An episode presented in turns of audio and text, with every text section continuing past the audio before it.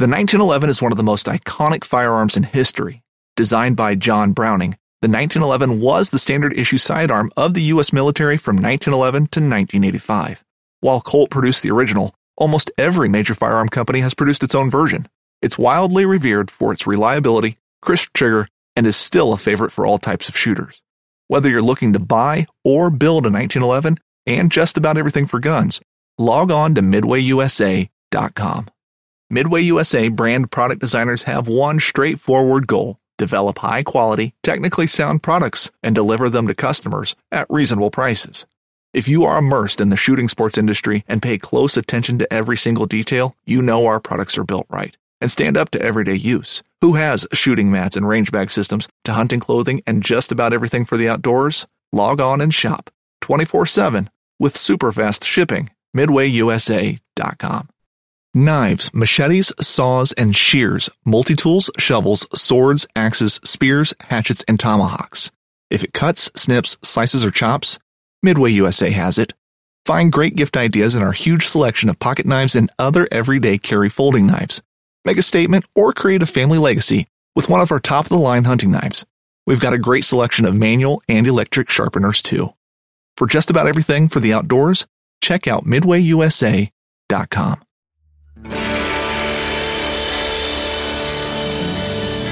From the nation's capital, this is the Fly Fishing Consultant Podcast with your host, Rob Snowhite.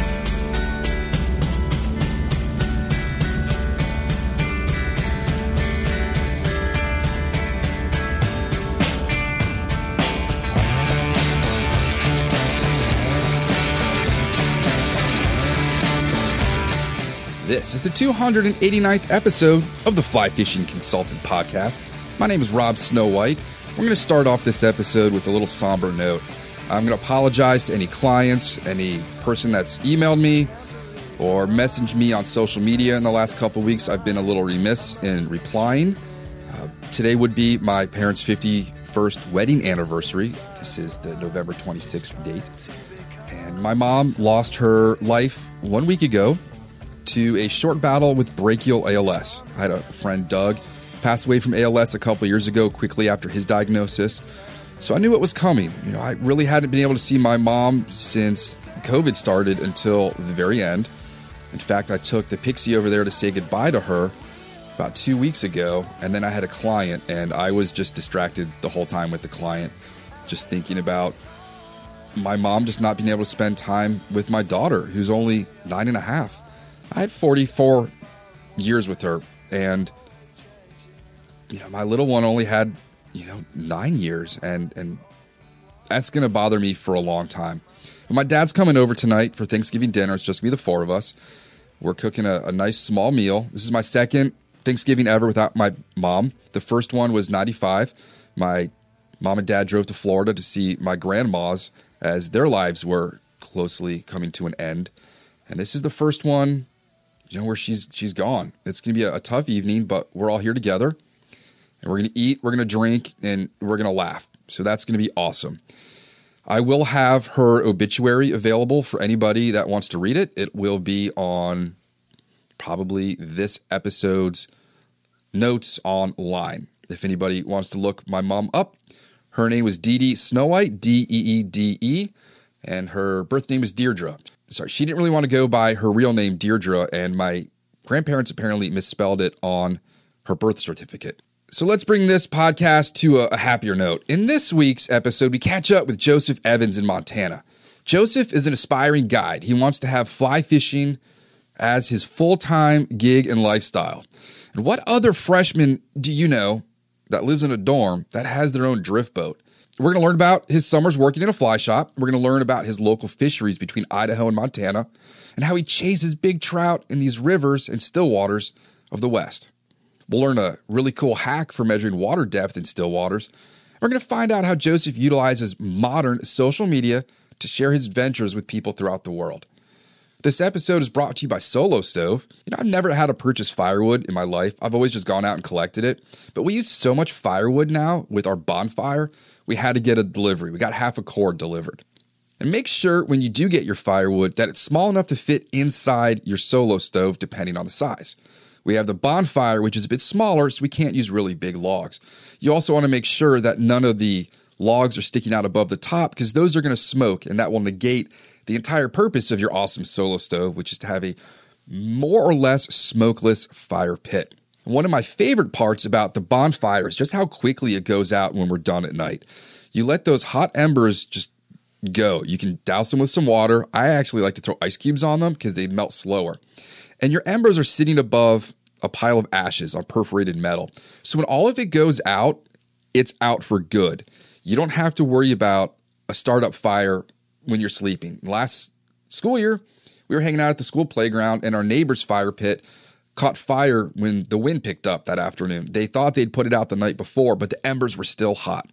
Someone had to jump the fence and hose it down. You don't have to worry about that with a solo stove. Its efficiency in burning makes it not have to worry about catching fire when you're done. You currently have a Black Friday deal on, and you have to go through my website or my social media links for Solo Stove so I get credit. You can currently receive up to 30% off during their Black Friday deal. And please remember that hook sets are always free. Enjoy this podcast and think of Dee Dee tonight when you're eating your meal. Have a good one, y'all. Thank you. There you go. Yeah. All right. So, Joseph Evans, where are you right now? If, if we're going to throw a dart at a map, where Yeah. are you? I am in Missoula, Montana, uh, on the University of Montana campus in my dorm room. It's not a bad place to go to school. No, not at all. It's, it's feeling good. Have they fixed the frosty machine at the Wendy's near downtown Missoula? It was broken in the summer of '96. It's the last time I. I don't. I know. I haven't been there in quite some time, so I I wouldn't know. But that's funny that you remember that. All right, yeah, dude. So, what year are you in school right now? I just completed my first semester. Oh wow. I'm practically a um, a sophomore or junior going into college with just some high school credit behind me. But I just finished my first year of college, so I'm practically a sophomore, incoming junior with credits. But I am a freshman. Nice, nice, nice, nice. So, do you have a celebrity doppelganger for those who may not have seen you online before?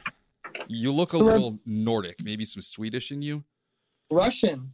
That's You're crazy. able- Yeah, I'm fifty percent. All right. Fifty percent. My my whole mom's side is from Russia. That's God. You're knocking out of the ballpark with finding little knickknacks about me. Yeah, right man. now. So, does your mom, since this is Turkey Eve, does she put gravy on her turkey? Yes. Really? Th- There's something about the Russians that they don't like gravy. It's the Russians in Ohio. I feel like she doesn't. I feel like she doesn't use it or like eat it, but she makes it for us.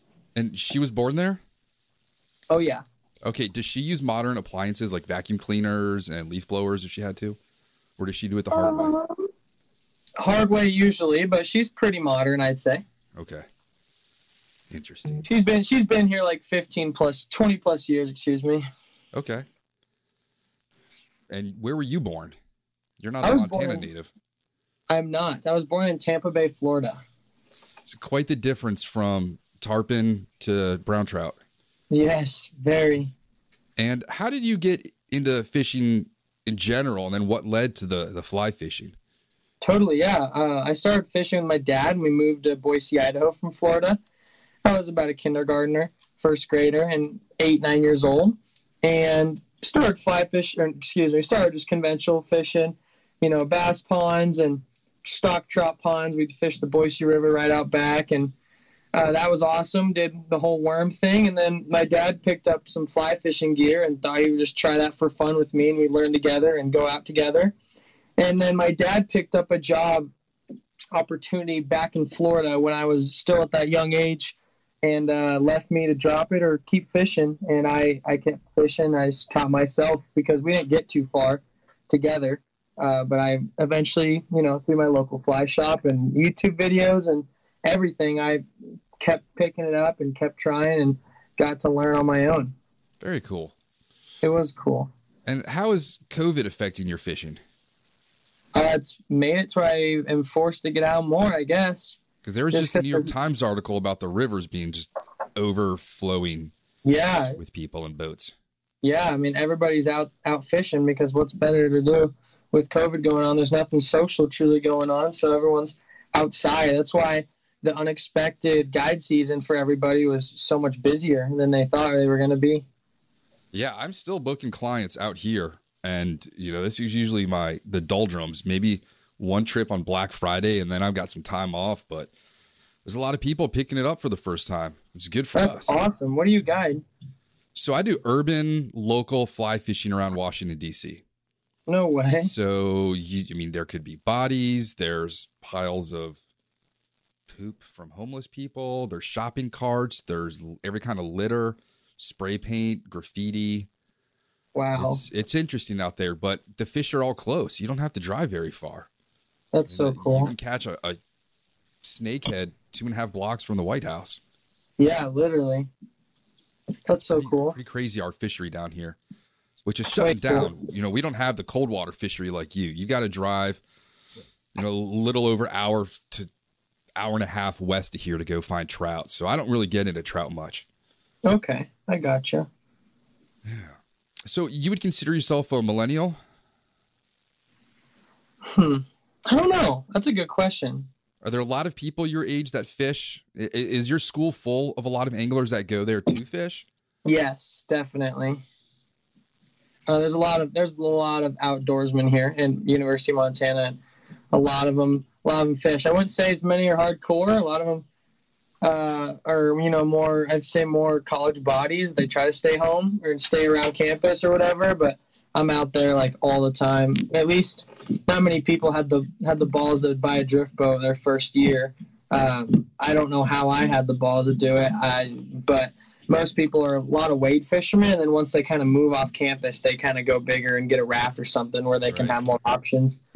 Yeah. So let's get into college life and fishing. So what are you studying? What's your major going to be? My major's in journalism. I like to, I do like to write about fly fishing. I like photojournalism, but sadly, with it being the beginning of uh, beginning of my years here in college, I'm having to do a lot of like political New York Times type of things in my journalism classes. But hopefully, I'll be able to major in journalism with like specifics in multimedia and photojournalism.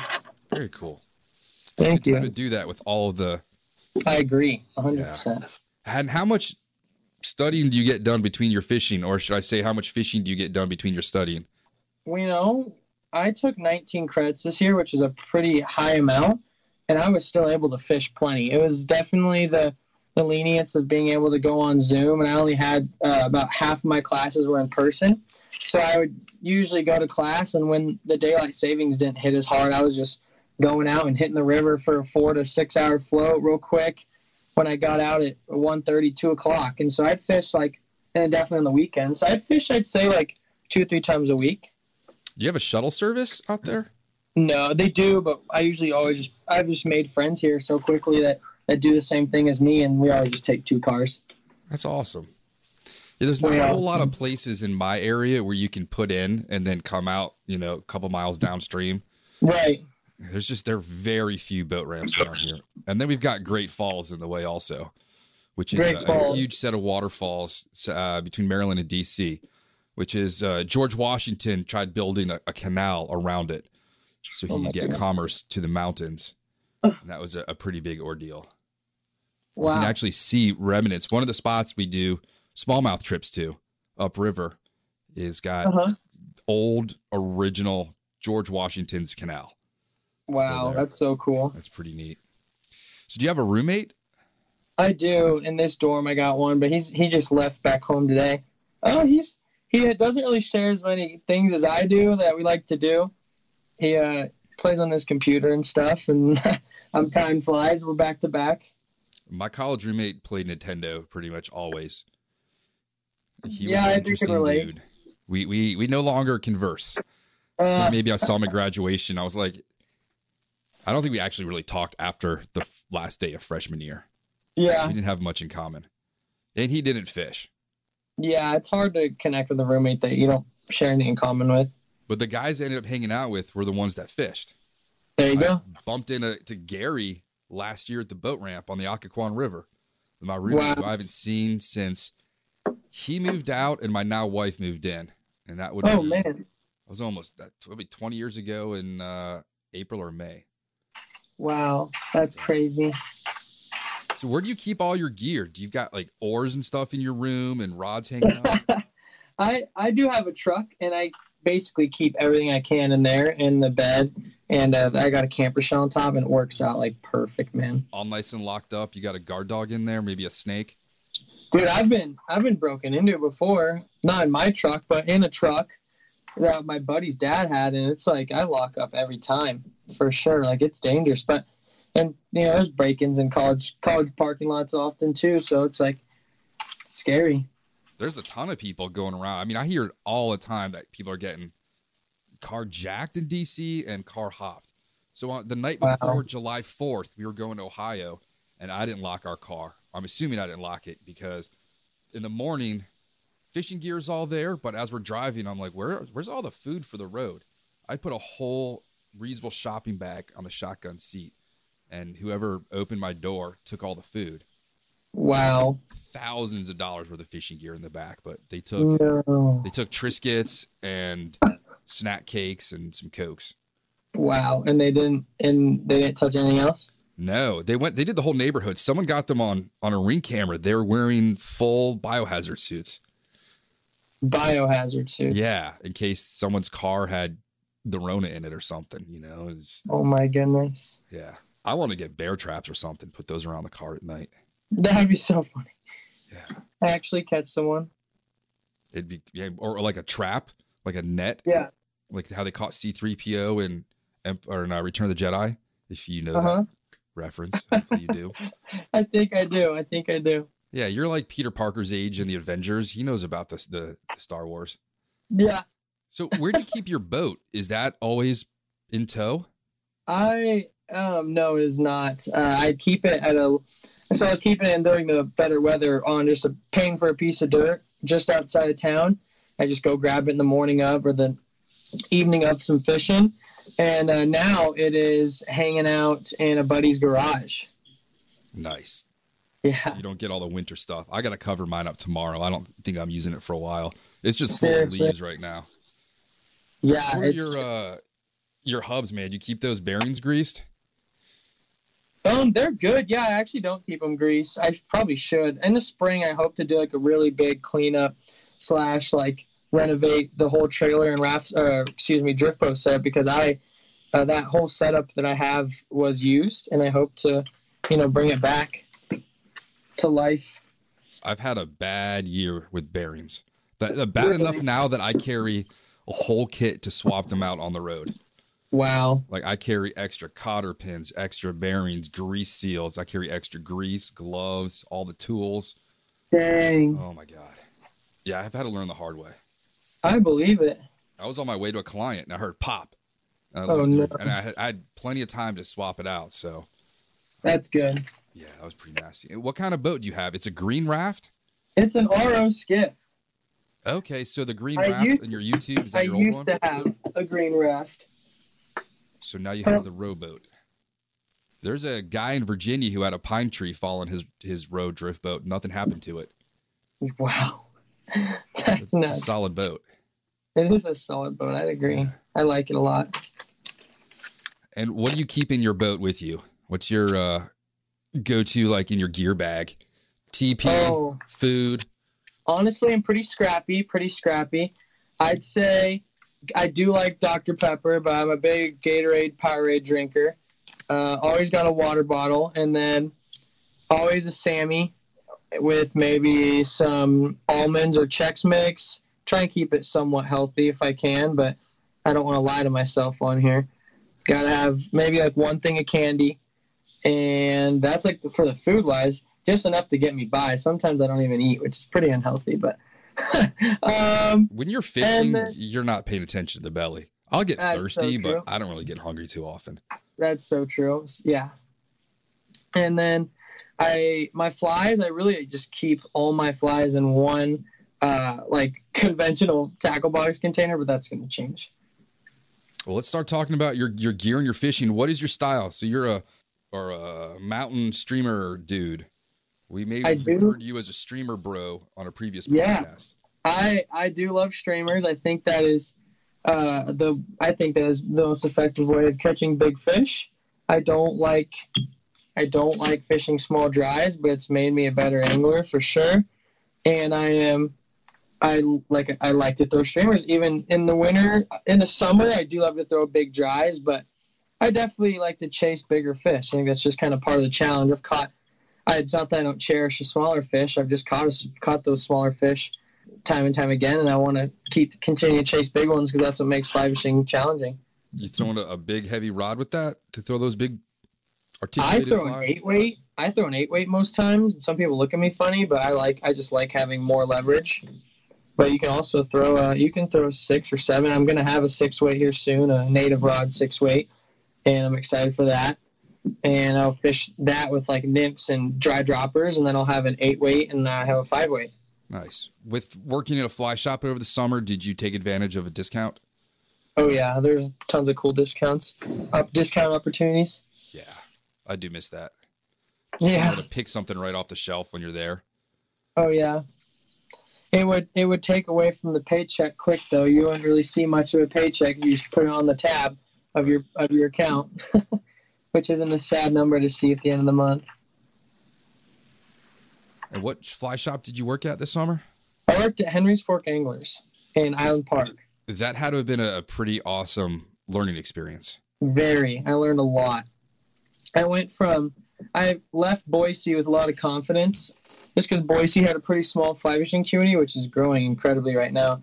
And then I, you know, when I got to Island Park, like I said, I had high confidence, and it all just went out the window with how competitive the other anglers, not like competitive as in talented they are, and the competition is very, very high. And so then I started back at the bottom of the totem pole and I hope to work my way up with time and experience and knowledge all alongside, you know, like as I learn.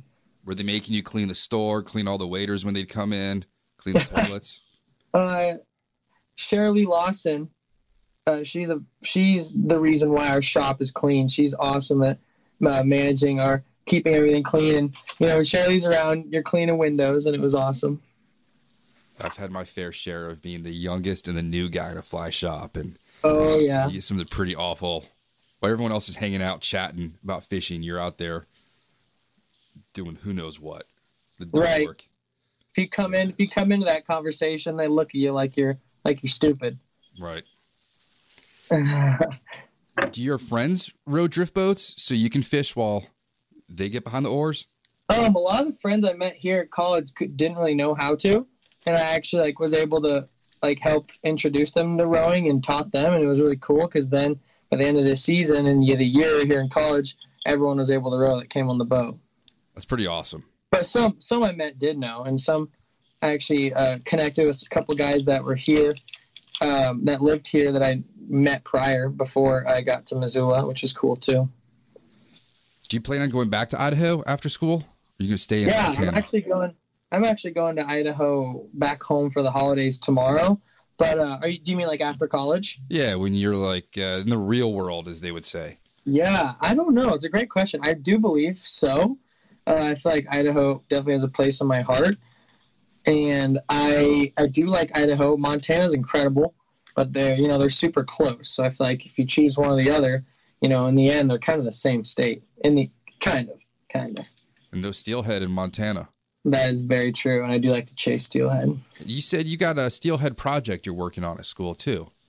I did. So that was a senior project I did, and I completed it. And we were the only school, or only excuse me, only uh, group in our in our graduating class to complete that project because it all got canceled due to COVID. So senior was, year, yeah, you got totally just everything just shut down. Yeah, I had like the most awkward graduation in the world. It stunk, man. At Midway USA, we know the AR 15 is one of the most popular rifles in modern American history. Known for its modularity and widespread use, it's often considered essential to any gun collection. The essential things you need to run an AR 15 are usually always in stock during shortages, things like magazines and 5.56 ammo. Whether you're looking to buy a new AR 15 or buy parts for your modern sporting rifle, log on and for just about everything for the outdoors, shop midwayusa.com. Well, see, my mine was awful. We no one liked the guy that was the speaker. It took three or four hours, and we're all just sitting there bored out of our minds. Yeah, and you know, some kids were like, I, you know, I rather would have graduated simpler than going through that whole process. But you know, I wanted to go through that process because I feel like you've got to go through the process. I'm gonna do some more streamer stuff because that's seems to be quite popular these days. Are you tying your own? I do, but also I I'll use whatever. I I truly don't believe in the color and everything, and the type of streamer matters as much as the presentation, uh, how you like present the fly and uh, where you put it. Okay. Do the materials going into it help with the presentation, the landing, the initial movement when it hits the water and grabs their attention? Yes, I agree. Every fly moves differently. I do believe that certain flies produce better than others at times. Uh, like for example, if you're really trying to, if these fish are lethargic and a lot a little bit slower, and aren't really interested in attacking something on the surface, you've got to be able to tie a fly where it's got less material and can sink down quicker, but also still move very well, like through an articulation or something. Do you keep a second hook on your articulated flies? I do, yeah. I mean, if I'm allowed to fish uh, an articulation, I'll do it any day of the week. Yeah, I got burned by one of those once, getting stuck in my hand. I've been hesitant Oh shoot! to fish a dog. I'll sell them, but I'm hesitant to fish them myself. I feel like I need to cut that second hook off. So the bass bit the first hook, and then while I was lipping the bass, I dropped it.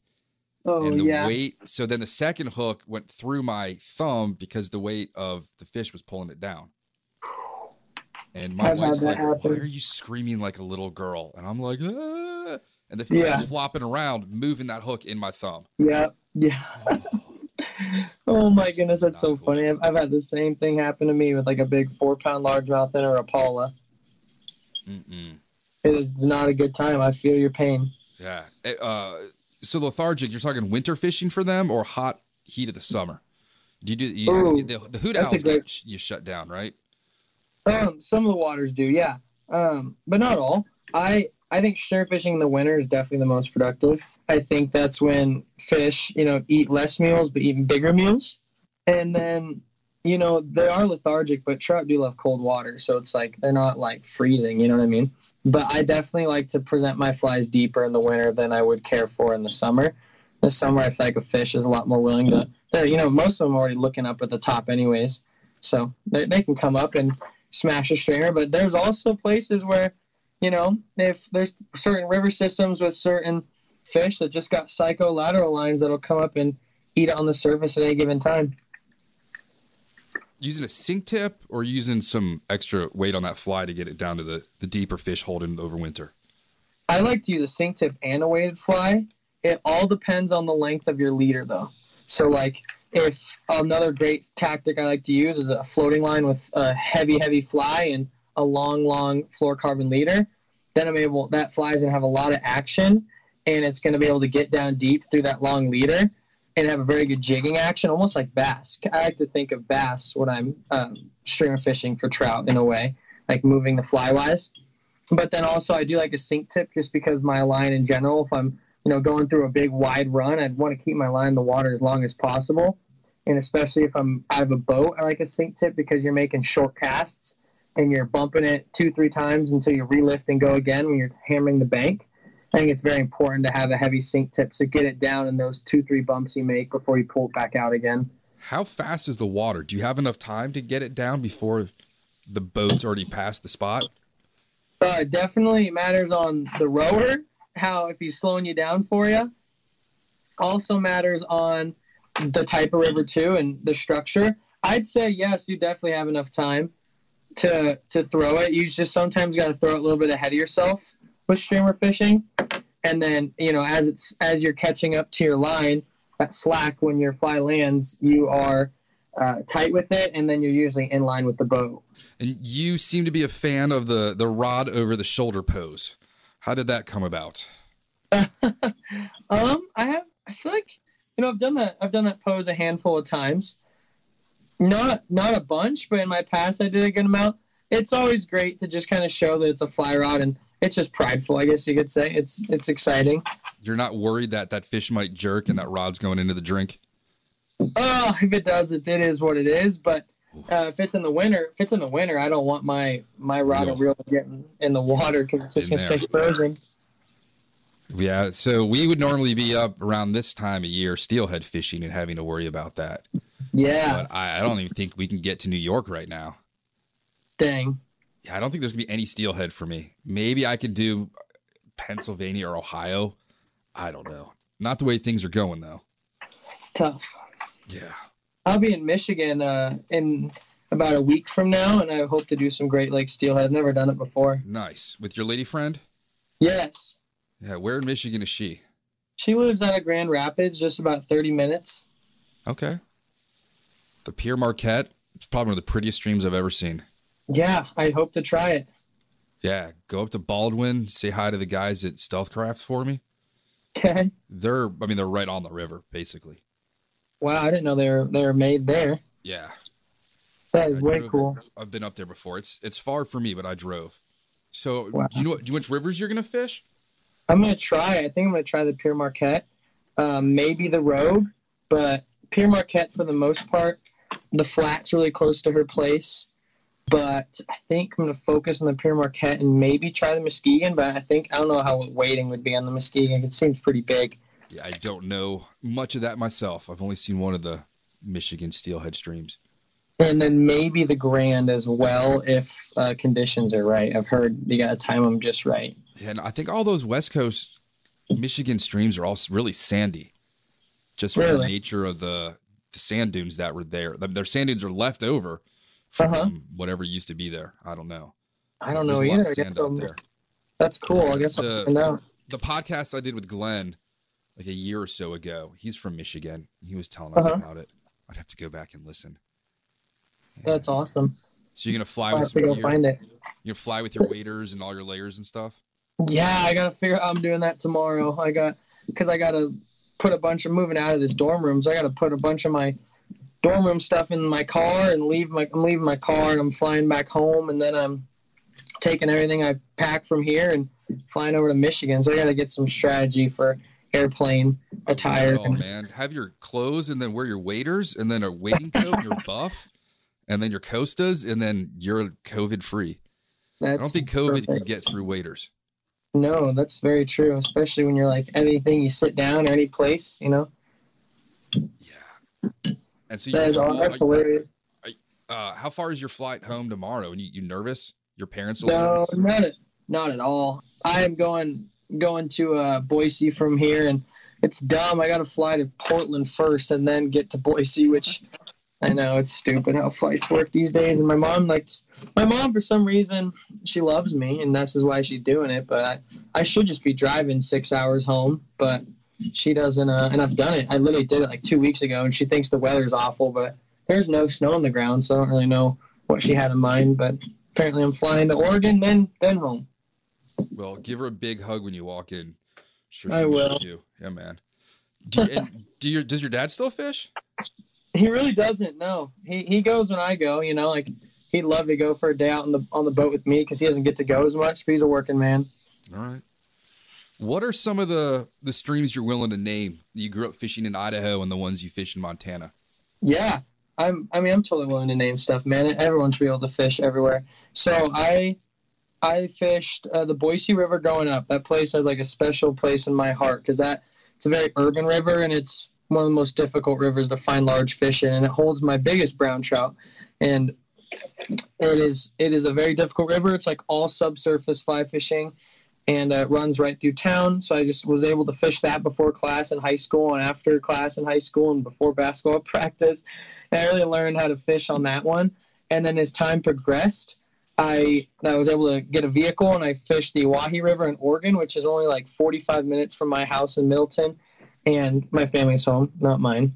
And then at the South Fork of the Boise River, also like places like Silver Creek and uh, Magic Reservoir over near Sun Valley were awesome places to go fish. And then as time progresses more, I got this job at Henry's Fork Anglers, which I believe Eastern Idaho is like fly fishing paradise with the South Fork Snake River, Teton, Henry's Fork, of course. And then I've, uh, as I am now here, I fish the Bitterroot, the Blackfoot, and the Clark Fork right here in Missoula. Wow. And you have seen a river runs through it? I, I haven't seen it actually. I've read it, but I read it when I was young and I didn't understand a single bit of it because it was very, very complex words. Yes. That's I think where I first read about the Blackfoot River. Yeah, that's where that one was from. Yep. Big bull trout in the Blackfoot. I actually tied some some jig streamers earlier this morning that I'll throw under a bobber in the springtime when the water when the flows go up, and those bull trout love them. All right.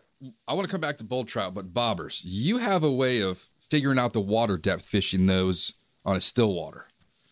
I thought that was Yeah. interesting. You want to explain that for people that Yeah, totally. don't have a video in front of them? Yeah, I okay. So I am I lo- I'd fish a river over a lake any day of the week. But lakes, if you want to catch, learn how to catch your biggest fish, you need to know how to fish still water. Still water, in my opinion, holds the largest fish, and that's because there's the most abundance of food and they have the a larger area to roam. So when it comes to depth with still with still water, it's depends on the lake has if the lake has weeds and such, but I'm not a big believer in that fish always are belly to the bottom. So, you know, I when I'm fishing like bounce leeches and chironomids, I always start, you know, six to eight feet is a pretty normal range for a trout to cruise at and suspend at. And as the day goes, I change my depths until I find where I'm consistently catching fish. And how did you measure the depth of the water? I so if I'm fishing like a I'm fishing off a boat and I have time that day and I'm not really worried about a thing, I'll bring forceps, especially for chironomids. If you're fishing a muddy lake with chironomids, I will uh, clip the forceps to your bottom fly, and then you you loosen up your indicator to where it uh, slides all the way up your long long leader and stays afloat. Once your forceps hit the bottom, you can adjust your indicator where it's about um, to where it's about a six inches to two feet right above the bottom. That's where you know your bottom fly is. It's a good technique. Have you ever caught a fish while you've had the hemostat on there? Yep, I didn't. I haven't, and I ended up breaking that fish off Oh no. because of the hemostats. He snagged the bottom with something with the ton of hemostats, and he ate the top fly, of course. That's still pretty cool. I'd rather cool. hook and lose a fish than not hook one at all. That's true. Do you have a preference for your chironomids? Um, it depends for sure. Pyramid Lake, I, I like having some color and unique color to them, and then like most time, I catch fish on. I like a purple chironomid a lot for like anywhere else, and I like I like a typical snow cone midge. Does literally all you need. So also a brown or olive like zebra midge is basically the best chironomid you could make. I'm not familiar with the snow cone midge. Snow cone is a white cone. It's like a white bead head with black thread and red wire. All right. or red thread with like black wire or silver wire. Interesting. You ever fish damselflies? Oh yeah, all the time. That's what I think. An all bounce leech is probably one of the better ways to imitate a damsel. But I've also tied really realistic ones or bought really realistic ones that that do the job the same way. Small small olive woolly bugger or uh, a semi seal leech and just stripping it can do fantastic. And are you using fancy brand name hemostats, or do you just have like now that you know you might lose a pair after that time, do you just put a cheap pair on? Yeah, definitely. I, I don't drop down a nice pair. Too risky. I keep mine on a retractor. That way I never lose it. Yeah, I don't. I, my buddies will always like clip it to something on their body, and I'm like, that's gonna fall off. And they're like, no, it's not. And it always falls off. Yeah, those I are the can't say- hemostats that you find for yourself are the ones that everyone else loses. Yeah, exactly. I can't say anything though because I don't even own a pair right now because I've lost mine. I once bought just a huge bag of them on eBay from Pakistan, No way. like 80 pairs, because I'll sell them and I'll just give them to clients. So I always have them Yeah. in cup holders in the boat. And my clients are like, oh, these are cool. I don't have these. I'm like, put them in your pocket. Yeah, that's awesome. But that's a cool daughter- gift. And my daughter and her friends always take them out. And then, I, then we hook us a bluegill and it swallows the hook. And I'm like, where are all my hemostats to get in there? Your daughter's just like laughing. Oh my god, dude! The stuff she did on my tying table yesterday, there are cut up O rings. So she likes to take uh, glass beads, put them on a hook, and then use uh, Solarez. And she Uh-huh. makes these funky caterpillar, juicy grub looking flies. I mean, it's a mess. There's there's stuff everywhere. Oh my goodness, just stuff stuck to each other. Yeah, it's just and then I knocked over all of my intruder stuff that was in a, a box from Loose Tea. And Yeah. it just went all over the floor behind my tying table. So I got to get down there tomorrow, Dang. dig that out. I'm cooking the turkey for seven hours, so I got to get, I got some time to clean up. There you go. Yeah. You excited for your, your dinner tomorrow? Yeah, it's gonna be pretty small. Just my dad, wife, the kid, and me. There you go. So last year we hosted almost 25 to 30 people, and this year it's gonna be Wow. four. Man. More turkey for me. What are you looking Yeah. forward to most at the thir- Thanksgiving meal? well, I will not be having mine tomorrow, sadly. I'll be having mine uh, Friday. But most looking forward to uh, just, I rarely ever does majority of my family get together because my brothers are a lot older than me. So just all of us being together at once is what I look forward to most. Very cool. My brother and his wife are going to his in-laws out near Dulles Airport. Nice. So I told them to swing by for the fire pit, but it's going to be 68 degrees here tomorrow. Wow. Don't think we're going to be fire pitting. That is nice. Yeah. I was out getting kindling today and I was sweating. That is incredible. Lucky. It's like 34 at a high here. But at least you get snow. You know, it doesn't snow here in the last really? six or seven years. I think we maybe had one inch last year. And where are you in Virginia? Yeah. Huh. like- I definitely thought it snowed there. yeah, just it's been a weird pattern. I'm hoping we get dumped on this year. It's not like we have anywhere to go. right? And they installed LEDs on the streetlights outside. Oh, So I'll be able to watch the snow. It's so much brighter out there. Like, you can read at the fire pit at night. It's that bright. Oh, my goodness! to be super dark. In Michigan, it's like pitch black everywhere you go. Yeah, so I grew up in a place called Reston, and there were no streetlights anywhere. So I grew up in the absolute pitch black. Wow. Wow, wow, wow. Yeah, man. Uh, all right, so let's talk about you know your your media and stuff. How you're gonna you know try and make a living out of this, and what when did you decide? I want to do this for a living, hopefully in the future. And and what did your mom say? Um, when I was 17, I went on a really cool trip with my best buddy Bradley to Magic Reservoir, and I just decided, hey, I am a like I don't really see myself doing anything else, and school is always important to me, and I didn't really know what I wanted to study, and I was like, I didn't know what I wanted to study till I like my second day of college here, and so it's just it turned out that hey, this is I, I don't see myself doing anything else, and I don't care how much I put into account uh, money, and I said, you know I don't really care how much I make. I'm just going to do this. And so right now, I, my goals are to, to begin guiding. I'm definitely a people person. I don't see how I could not get a kick out of making someone else's day of uh, being out on the water, doing like what I get to do every single day. That is something I'm really looking forward to. And the media part, you know, I'm going to continue to do on the side just to continue to grow my own name and hopefully bring them cred on your website too. When you have all that stuff, people are like, "This guy knows what he's talking about." Yeah, I appreciate that. I think it's good to have platforms so uh, people can't people can't see one and not get, uh, paint a picture in their head. Although I hate it when people paint a picture of their head based off what's on the phone screen. But you know, if you got some options to show them what what you like to do, and I love to take pictures and video, and that's where media comes. And you know, hopefully working with other fly fishing companies can also grow can grow awareness and you know all those people I can hopefully get on the media page will be convinced to come fish with me and have a good time.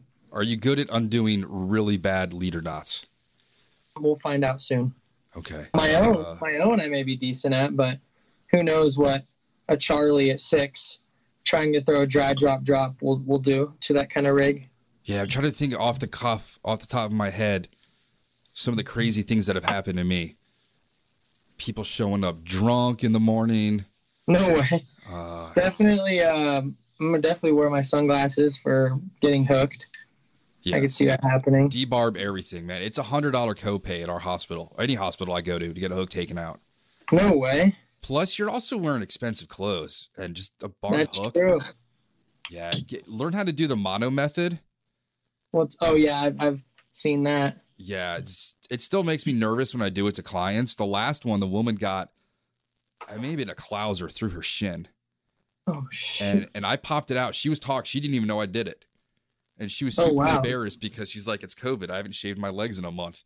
So she looked like the close up of like a fly's head, like really bristly.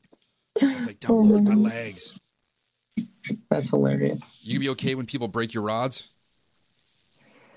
I'm not gonna let them fish my rods. I will probably go ahead and buy some like little, um, some cheaper Redington or TFO setups or something like that. I fish, I, I fish anything I can fish with. That's just a little more higher quality than that. But you know. I've fished Redington and Crossrod. I've fished like what would be a client rod forever now, and I'm slowly starting to realize, hey, you can fish with nicer things, you know. And so I'm, it's awesome. It feels good that I'm actually fishing with something that I can enjoy casting. Right. What about people trashing the boat? Oh, it'll it'll happen. I'm not too nervous for that. Um, you know, if people are just disrespectful though, and just like don't take into account that that's like my belonging, that'll be frustrating for sure. But Dude, It's like, dude, this is my office, man. I don't I don't come into your office and just spill coffee and hawk loogies on your floor. right, like I mean, this is like figuratively, but my drift boat has like just as much value as my car. Not literally or figuratively, like I said, but like it. Uh, it, it does have a lot of value to that to that person, that owner. Are you a member of the American Fly Fishing Trade Association?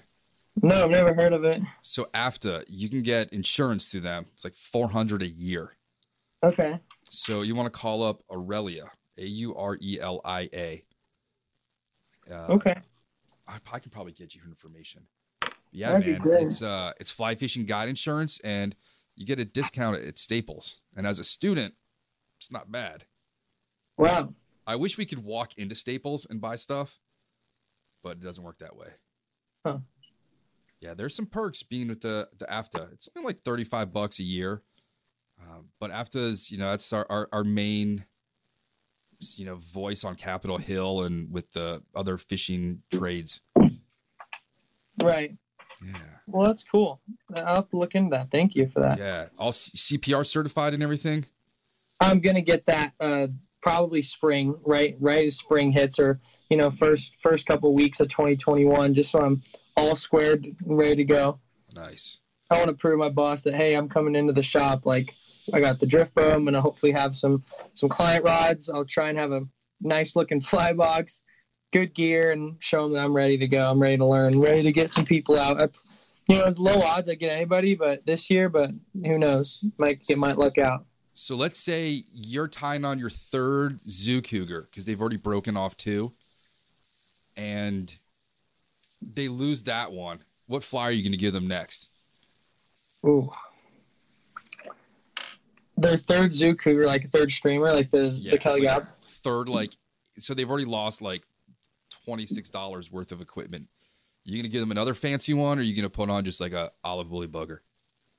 I mean, it depends on what I have confidence in. If I really have confidence that fly in that river in that section, and know that it could produce, I'm going to put them on another zoo cougar if that's what I'm confident in. Because losing flies happens, but you know, at the end of the day, I'm going to make sure they realize that that's that is my gear you did lose. Yeah. and uh, it does happen, but I'm there's very little sorrow for you.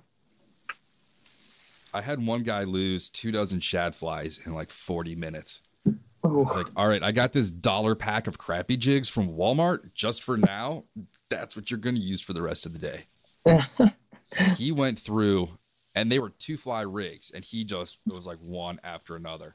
Wow. And the next, the rock, you could see where he was just foul hooking them. It was just where he was standing, the current in the eddy, and this rock. And then the next day, that rock was two feet out of the water. The river dropped, the tides were different, and the wind. And of course, they all washed away by then. Dang, I thought you were gonna tell me that you got all the flies back. No, we do sometimes. The best is when it's super windy out here and the tidal creeks blow out. Uh I lost a bunch of flies two weeks ago. I Dang. got uh, one three foot long catfish and one like 20, 22 inches long. On a fly rod? Yeah, on a six weight. That's cool. And yeah, it's kind of dead weight though. I was like, this might just be a stupid striped bass because it's heavy, but it's not fighting. Right. And I there was something in front of there's some structure down there, and I lost like four or five flies on it. to the point where I'm like, all right, I'm fishing the flies. I don't even fish with clients. They're so dumb and ugly looking. I'll do Oh, it to man. myself. If I start losing expensive stuff, I'm like, yeah, I'm switching out to the ugly stuff. Same. I'll do that too. So let's If I got, yeah, go you- ahead. What, what do you tie on? What's your vice? It's a peak vice. I'm actually like kind of playing with it right now. It is a, um, it is a peak vice I got from Three Rivers Ranch in Idaho, and it was a, like a early Christmas gift, and it gets it done. I mean, not much else to, not much else to it. It gets it done. You got any favorite materials you like to tie with? Any tool brands you like? Ooh, um, not, not for Christmas. I would suggest the Peak Vice. I do like it, and it's not very expensive to start out. And then for tools, I, use pretty raggedy tools, but I can say a good pair of scissors goes a long way. And if you, it kind of depends on what you tie too. But uh, if you tie nymphs, drop the money on UV resin because the nymph looks 20 times better with UV resin, in my opinion. Like a Paragon or something, for example. And then um, if you're doing streamers, I'd say focus on your hooks out of anything and having strong thread because you need to make sure. Like I use two ten denier, but also there's GSP. that's more expensive, but that stuff does not break. And you want to be able to have very tight cinched up wraps when you're first starting out before you learn like how how how strong you can go before breaking. And so those are huge tips. I think dry fly fishing, I just or dry fly fly tying, I just don't even mess with. Yeah, I tried learning parachute Adams or just parachutes in general in March. It's like, yeah, I'm, I'm gonna not do those. I'll just use a piece of foam. I don't even tie. When it gets to a fly, it's like below size 12. I just cut it and I don't really do it. I just buy that fly at that point. Do you have a home fly shop both in Idaho and Montana? Uh, the one I've kind of been coming into in Montana is Grizzly Hackle in Missoula. There are Yeah. some guys in here. And then in Idaho, I grew up at the Three Rivers Ranch in Eagle. And just those guys gave me great intel and helped build me up to, to figure out how to figure, figured out uh, how to fly fish a lot more. And then Henry's Fork Anglers is now the, the old faithful. Right.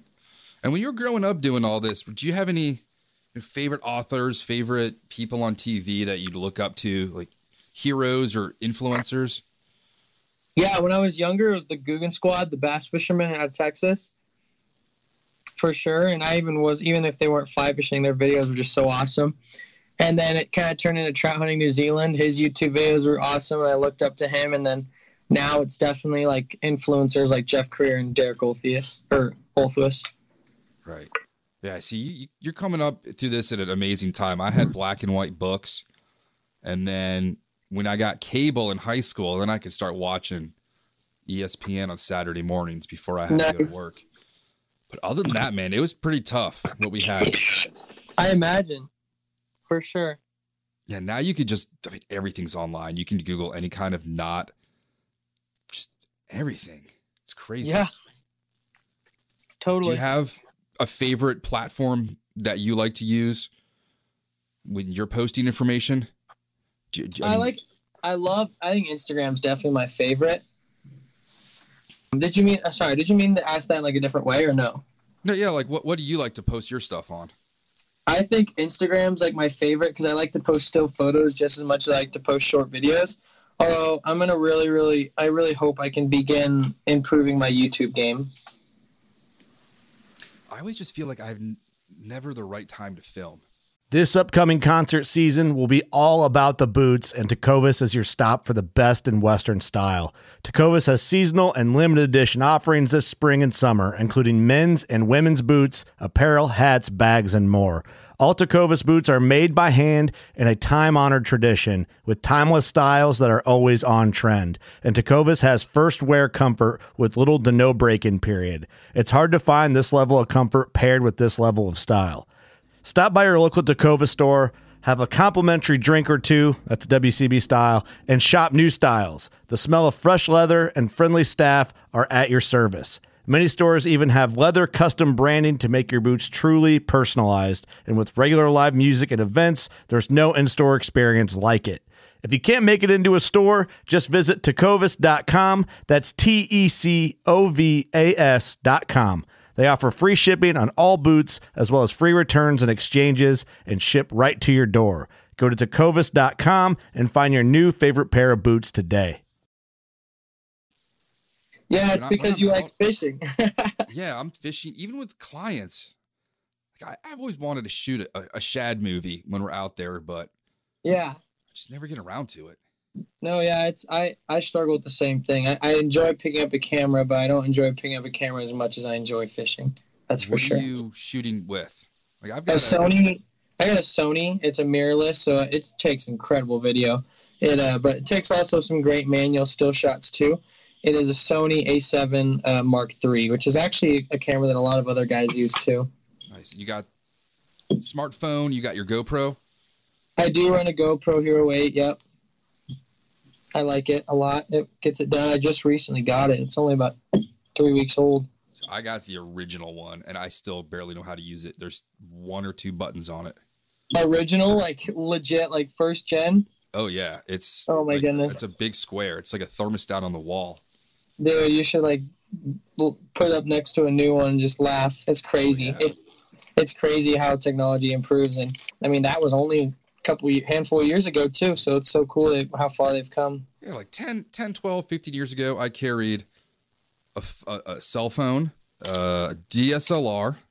I Uh-huh. carried a GPS, an iPod, uh, what a HD video camera. Like I Uh-huh. have a backpack just, and now it's all in just in one device. It's insane. Yeah, seriously. I did Way drop my cool. phone in though when I was catfishing. And I, I luckily I found it.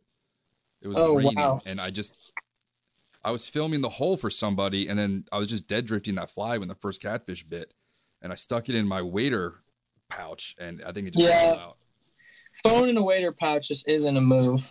Yeah, and I even have a string like I can put it around the phone case. You Yeah. around your neck so you won't drop it. And I, I was telling Luke and Dan that the two guys that are on the podcast every couple of weeks, because one of them dropped the phone in the water. I'm like, these are six bucks at Walmart. And then two hours later, I dropped mine in. I'm like, smart guy. Nice. That's funny, dude. And with the girlfriend, did she fish? Was that She like does, cri- she does. Was that a criteria it. though?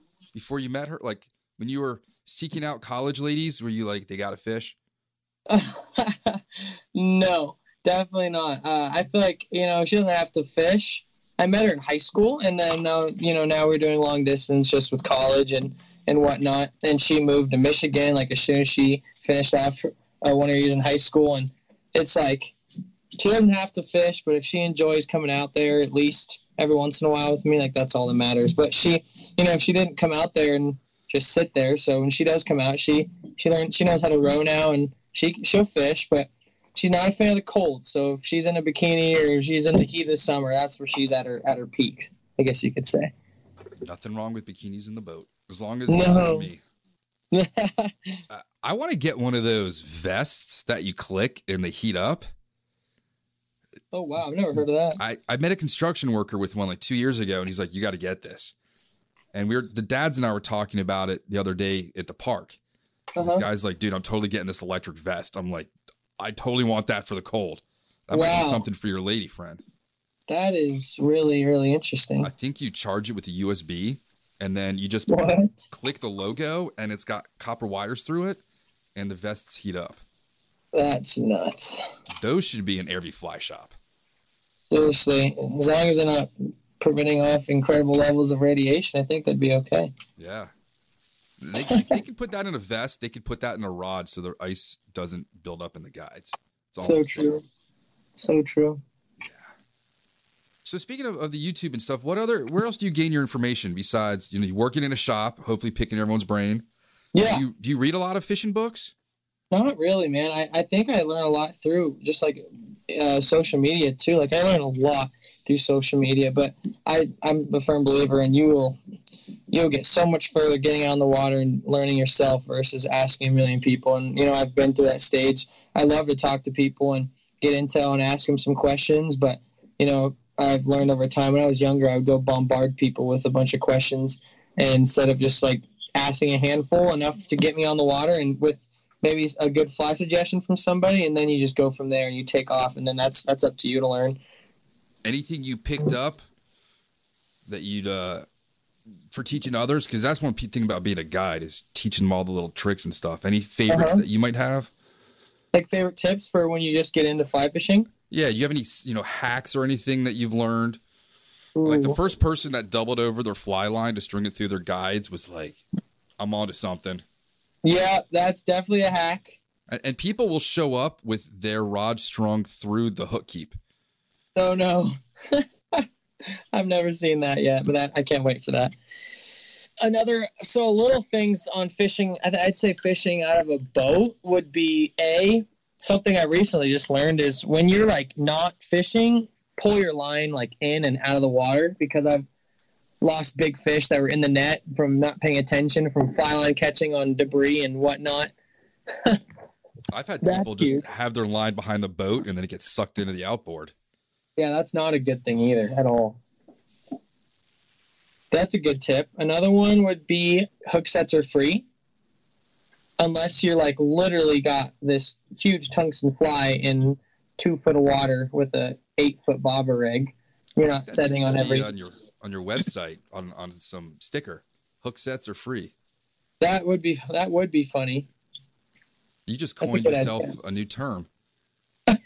Have you not heard that one? No, Oh, maybe it's use it East Coast, whenever- West Coast. when you when you're uh when you're guiding and you got someone who's got a bobber down and you don't know and they don't know but they don't set because they go oh i don't think that's a fish. There was a funny meme i saw on instagram the other day of it was like a guide a guide meme and the person's like oh that wasn't a fish. And the guide's like set set set. And and then the fish like jumps out of the water after they didn't set freaking freaking funny Yes.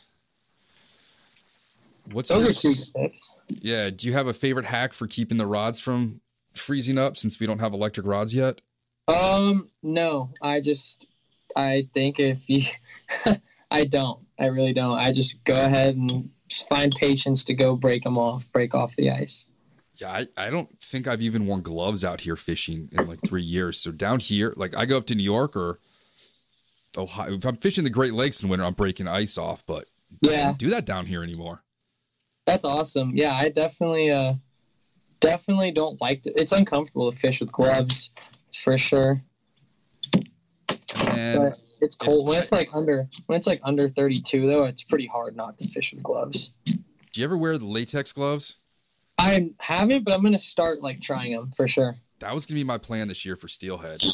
Yeah. Once my hands get wet and then just freeze, I just cannot get them warm again. But I've got my solo stove now, my little bonfire, so I can always have that on the shore, warming up my hands. Wow. That's nice. It's a coffee can sized fire pit, and there's no smoke. wow. It is pretty awesome. Put that on your Christmas list. Whew, I like it. What kind of species do you catch out out east in Virginia? Do you catch? So you said catfish, but do you Yeah. get smallies, and then what, do you get stripers? You never know what you have until you land it. So Wow, the that's cool. springtime, late April, early May is when the shad come in, and Uh-huh. those are migratory fish from the ocean. And you have hickory shad and American shad. Uh, you know, a big American can run seven pounds if she's Oh my goodness! And there's What do you catch them on? Uh, damselflies and little jigs. Just Wow. something tiny. I use mostly size four streamer hooks or size 10 curved scud hooks. Uh huh. And you, you can get 60, 70 in a, you know, afternoon. And they're all going to just bend a five weight and they're going to flip and jump. And as that season progresses, then the white perch show up, the smallmouth wake up, the crappie wake up, the largemouth wake up. You've got, uh, I mean, there's goldfish in there, there's tilapia. You're gonna That's so cool. How how diverse that that fishing uh that like biome of and water system is compared to like out here. And then after the stripers show up, then the gar come in, Oh, nice. needlefish, and then that sort of tapers off. And then there's also the snakeheads migrating with the shad and stripers up Mhm. the shorelines. So that's just crazy in itself. Oh yeah. And then we just do largemouth and stripers all summer. We'll do still waters for largemouth. I've got a spot where the bluegill go over a pound. Wow. So on a four weight, it's it's pretty solid. What do they eat? Beadhead nymphs, Chernobyl Yeah. ants, kind of whatever. I do a Yeah, lot of uh, are wormy fishing because a lot of my clients they don't have they, they don't they don't look down on what you would call junk flies like glow Yeah. bugs and worms. They don't know. They don't know. They don't have no idea. And my job is to make them smile. So I Yeah. we fish a ton of wormies. Oh yeah. Nothing wrong with that. They do a lot of that in Montana here for big, big fish. There's some really cool stuff at five and below today. There was clear wormy material, and then they basically had some dolls, and their hair was basically squirmy wormy material, Ooh. five inches long in pink, blue, or purple. Wow. I should really look there. Five below store, man. Yeah. My In daughter, Michigan, they have them. my daughter's like she goes there and spends her own money. I'm like, it's your money, whatever. That's awesome. Bubble tape and some kind of squishy balls. Whatever the do- whatever a youngin wants to spend their money on. That's funny. She wants Robux for playing Roblox. Oh no, you gotta you gotta get out of there. Yeah. So your plan for working in a fly shop's going to come back in the the warmer weather? Yeah, so seasonal. It's definitely in the summers. From like with college, it'll be from like first week of May to first week of August. But then, you know, when college ends, I and I plan to still be out there. It'll like you know you can fish into the September October months with people with tourists still coming in. Would you be the guide that goes down to the Gulf Coast or Florida in the winter, or would you stick around Yes, that's like my all time goal. okay? That would just be incredible. That would be incredible because I, you know, I know I have some recognition in Florida areas. So I just like I don't know. I've been be- the best of both worlds. If you can get beaches in the winter and uh, mountains in the summer, because I love snow. It's gorgeous, but I don't like thirty degree weather by any means. Yeah, at least if it snows, I can handle it. We just get cold and no snow here. Very. I, I. that's probably kind of upsetting. Yeah, it's just it's just ugly and gross. I get you. I was I hoping to get to Colorado this winter, but I you know, Summit County in Colorado doesn't really want people coming there. Yeah. I mean, some counties are stricter than others. It's pretty crazy. Yeah, my wife doesn't think she's gonna. She already got her ski pass. She's like, "Well, what am I supposed to do?" And I said, Oh, no. Yeah, you gotta drive everywhere now if you want to get somewhere too, because planes are kind of weird now too. Yeah, I got a lot of friends with RVs out here now, and I really want to get one, like a Class B, Yeah. Way cool, dude. more space than sleeping in my Xterra. And you said you got a bed set up in your truck. Uh, I got a camper shell, but I'm definitely gonna like I definitely have slept back there. It's just a little bit tight. It's it's pretty fun. Like well, I guess when you close it up, it's tight because I'm um I'm like five eleven, and I have to bend my knees back there, and that's Yep. uncomfortable. So I sometimes just sleep in the in the truck. I spent a summer in Colorado living out of an original Honda CRV, and Wow. my knees sort of had a spoon over the wheel bump for the rear Uh-huh. wheel. Not comfortable. You couldn't even sleep diagonally in there. Plus, I had all my gear because I was living out of my car. Yeah. sleeping on top of duffel bags and stuff at night. Mountain lions outside, trying to eat That- horses on the ranch. That's that is the life right there. yeah. Yeah, You got it good right now. At your age, with no no kids, no wife, no mortgage. Still on your parents' health insurance? I believe so. Yeah. I mean, okay. Yeah. I do. I know. got, it, So, got it good. You're gonna look back. Just take advantage of all opportunities you can now. Not that you haven't. Fished. So You're you right. fished Pyramid Lake. You've done Alaska. You fished Oregon, all over Montana, all over Idaho. I'm very blessed. Yeah. Any saltwater? Yes, I have done. I've done Key West, Florida, uh, Islamorada, Florida, and uh, just like Fort Lauderdale. And the my dad, my dad, when he took that job back when I was younger, uh, he was in the he was just north of Miami, about 35 minutes, and so I got to visit him over the course of the last six to seven years. So, That's where my grandparents lived. It was awesome. oh yeah, it's it's way way cool over there. I got to do like peacock bass and just Oh man. banking banking it for snook and stuff, and little local tarpon. It was way cool. Very cool. Anything else about pursuing fly fishing as lifestyle and fly fishing as life that I didn't, I didn't ask you?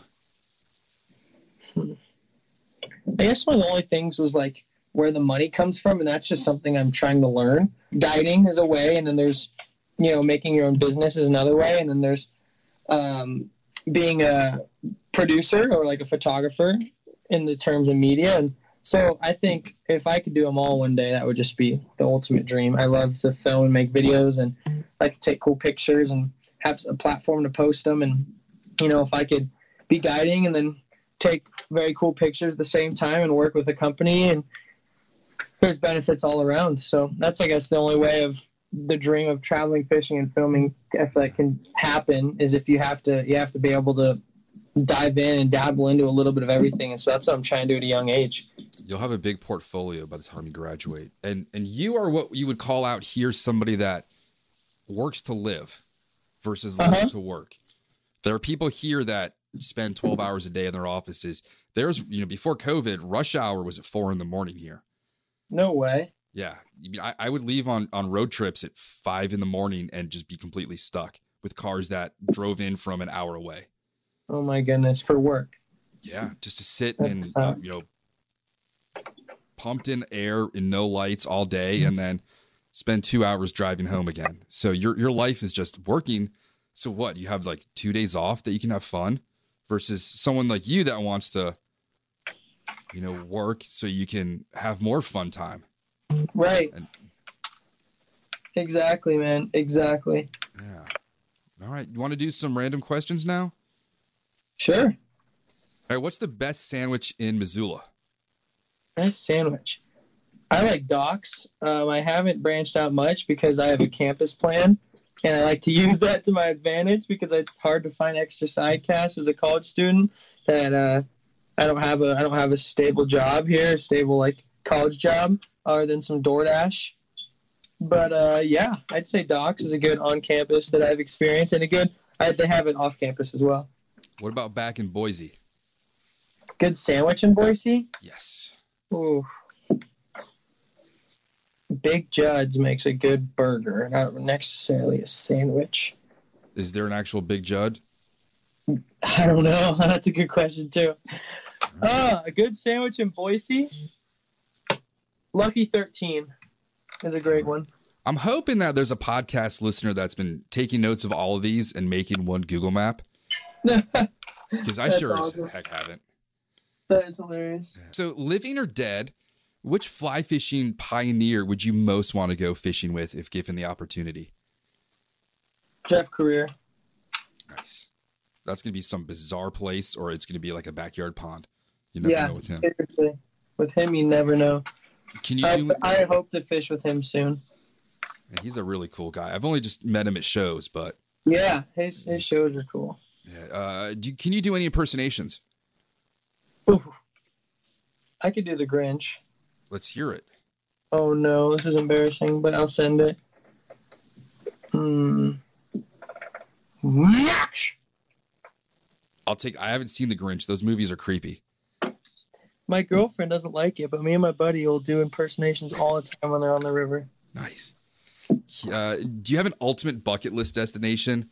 Say I fly into Montana tonight with a private jet, gassed up, and I can take you anywhere in the world. What's that spot that is, you have to fish before you die? Oh man, I've thought of this one before. I would probably say it would have to be somewhere. Hmm. I'd say somewhere like the Seychelles. So anywhere, anywhere saltwater relate. Ah man, I don't know specific. That's tough. I've actually thought of that. Okay, can I have? I'll do a couple different scenarios. If we were if you were saying it had to be saltwater, definitely would be somewhere like Belize or you know like the South China Sea and catch or Africa and catch permit bonefish and tarpon, like catch all those very cool inshore species. But if it were something else, for example, like trout, it would definitely be New Zealand. One of my clients lives down the street, but he's a Kiwi by birth. His whole family's just been there quarantined, Wow. and he's just been out trout fishing. It's just not fair. No. That is so unfair. What's the best part about owning a drift boat? I think it's just accessing water that no one else gets to, and the luxury of being able to fish while like on the move and staying dry. There's there's many. See, I'm jealous. I'm fishing still waters, tidal creeks, tidal bays. If the water's moving, it's the tide. I don't Yeah. actually get to fish like flowing water like you guys do. It's gorgeous. That's a complete different lifestyle. Uh, do you have Very. any pet, any pet peeves? Um, buddies that bail last minute. for fishing or in general? I'd say for fishing for the most part. What about dudes that are late to fish? Um, Like in a river, you haven't seen the movie. good excuse. Good excuse that have to be there. But I mean, if you plan a day to fish with a guy, let's say a week ago, and you set that aside in your calendar, and you text him the night of, "Yo, what's the game plan?" and he either doesn't respond until two in the morning because he's out doing his thing. That is a pet peeve, but it's you know there's excuses, but it is it is frustrating because I I'll get myself together and set up, you know, and then if he's not, then it's frustrating. When you are consuming hot dogs, do you put ketchup or mustard on them? Definitely ketchup. And you know Patrick Mahomes of the the Chiefs from Kansas City. Apparently, he puts ketchup on his Thanksgiving turkey. I believe it. It's gross some people out. I believe it. I mean, ketchup's good. He's just a big Chiefs guy too, so he likes anything red. Okay. What's the first thing you want to do once everyone's vaccinated with no coronavirus being around? Go to a freaking football game. Missoula? Yeah, I want to watch our team play because that is something that's been taken from us, and that's a, a huge, a huge, huge deal here in Missoula. Yeah, we still have Ohio State, and which is kind of cool because the season started so late because it was originally canceled. That Uh-huh. we're watching, we're gonna be watching games into December, Wow. so I'm a little That's excited for that. Yes, I married into a, a Buckeyes family. Wow. How was that? Is it not bad? It's pretty good, man. My wife grew up five, six minutes from campus. That's cool. So yeah, we're always over there. I, I was hanging out on campus this summer, and no, it was Labor Day weekend. We were up Yeah. on Labor Day, and the football. I didn't realize the football team was practicing when I went by the stadium. I could have gone and, and watched. No way. I heard it on the loudspeaker. I just thought they were replaying old stuff, but they were out Yeah. practicing on the field. There you go. I could have walked up to the horseshoe, and, and my wife actually lived in that stadium her freshman year. Dang. The the How? there were concrete dorm rooms inside the stadium. What? I don't know how she did it with no windows. Like you wake up at seven, how do you know it's AM or PM? That is so true. Yeah. Uh, what is your favorite hatch? Definitely uh ooh Henry's Fork gets the green drakes and the golden stoneflies at the same time, basically, and I think that is just unbeatable. As young as you are, uh, how are you fishing and guiding going to prepare to protect yourself from the sun? So you don't look like someone. I mean, I'm sure you've seen some old fishing guides, and they're just like leather.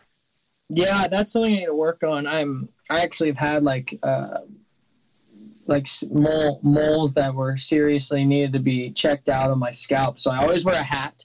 You are also huge. from Mazarasha, and Mazarashans have fair skin. Yes, very true. My wife, she Ah. goes out on full moon, gets burnt. Yeah, so true. Um, my it's actually kind of funny because my my mom and my brother both have like an olive dark skin, and so they never get burnt. But I am much more white. I protect myself with. I try and wear a. I don't really. I'm not a fan of buffs, but I wear. I like to wear like uh, SPF hoodies are my favorite, for sure. I'm a big fan of the Patagonia really lightweight hoodies.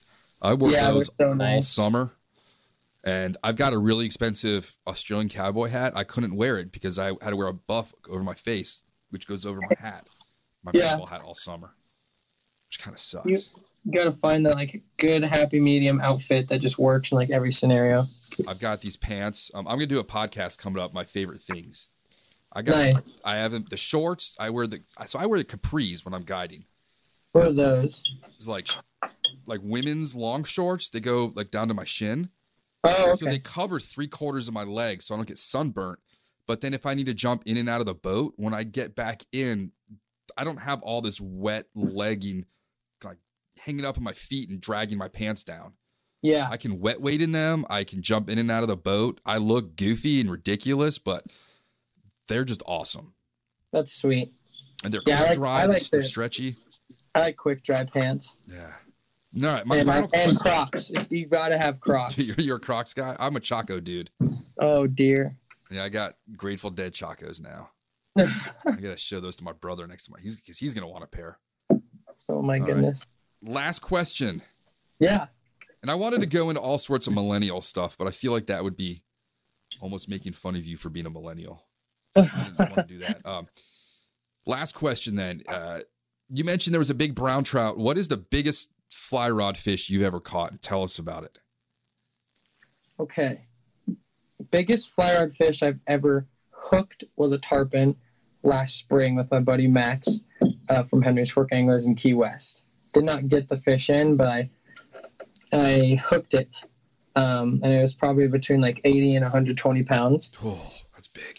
It was it was a, it was a good fish. And then mm, my largest fish to hand, it'd either have to be a okay, it's a tie actually, um, a 34 inch Lahontan cutthroat out of uh, Pyramid Lake, or a 34 inch lake trout. My goodness. And those fish were in the 14 to 16 pound range, I would say. Wow. Was Pyramid Lake as cool as you thought it was going to be? Uh, the first time it wasn't. The second time it was First like the time. experience. That's even cooler. You've been back twice. Uh, it was only about a six hour drive from Boise. Not bad. Not bad at all. All right, Mr. Joseph, where can listeners find you online? Yeah, uh, so my website's www.idafly.com. Um, on there, you can find like Henry's Fork Anglers. You can find just some stickers and shirts I made for fun when I dropped the website, and then you can also find some like my past work and like some fun little stories my buddies have written uh, through a blog, and then you can find my Instagram. It's at i d a a f l y y. So idafly, two a's, two y's, and my TikTok is also that. And then I have a YouTube as well, which is just I Ida Fly. Fantastic. Well, thanks for joining us this evening. If you ever find yourself in the DC metro area, maybe you're flying to Michigan and there's a layover in DC, you can catch fish at the either end of the runway. That's awesome. Five minute walk in either direction, catch fish. One That's end is so cool. stripers, the other end is carp, catfish, tilapia, goldfish, snakeheads, etc. That is so cool that fly fishing is uh, exists in that part of a community. Doesn't matter if it's warm water or cold water species. Right. Thank you so much for having me today. It was great talking with you. All right, dude. Thank you so much. Have a safe travel, and Thank you. let us know how you do on the Steelhead trip in Michigan. Yeah, we'll do. It'll be on. it'll be it'll be all over the media pages, uh, updating how the fishing is and how my uh, hands are freezing. Yeah. All right, man. And I'll send you the solo stove bonfire stuff too. Yeah. I mean, the thing go. will fit in your, your your gear bag. Wow. It puts off three like uh, like if you like a hula hoop size radiation of heat from this little thing, and Yeah. it runs on just garbage and sticks. My goodness. Yeah. All right, man. Well, thank you so much, and we'll Thank be in you. touch. Yeah. Take care, man. Appreciate Thanks. it. Thank you for joining us for the Fly Fishing Consultant Podcast. For more information or to contact Rob, please go to www.robsnowhite.com.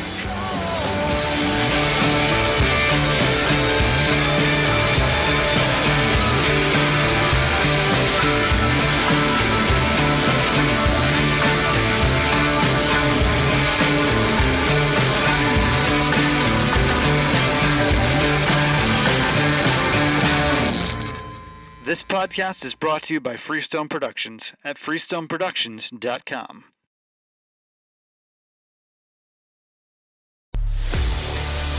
A life that has the stories to back it. A life to be proud of. It's a Winchester life. Yeah, baby. Six eight Western. Oh, mule deer, baby, right there. Tune in every Tuesday at 7 p.m. Eastern on Waypoint TV. Brave anglers search for the one they call king, but who will take his throne? Tune in to Waypoint TV's Battle for Silver, Saturday, May 18th from 12 to 6 p.m. Eastern, presented by Abyss Battery. Waypoint TV.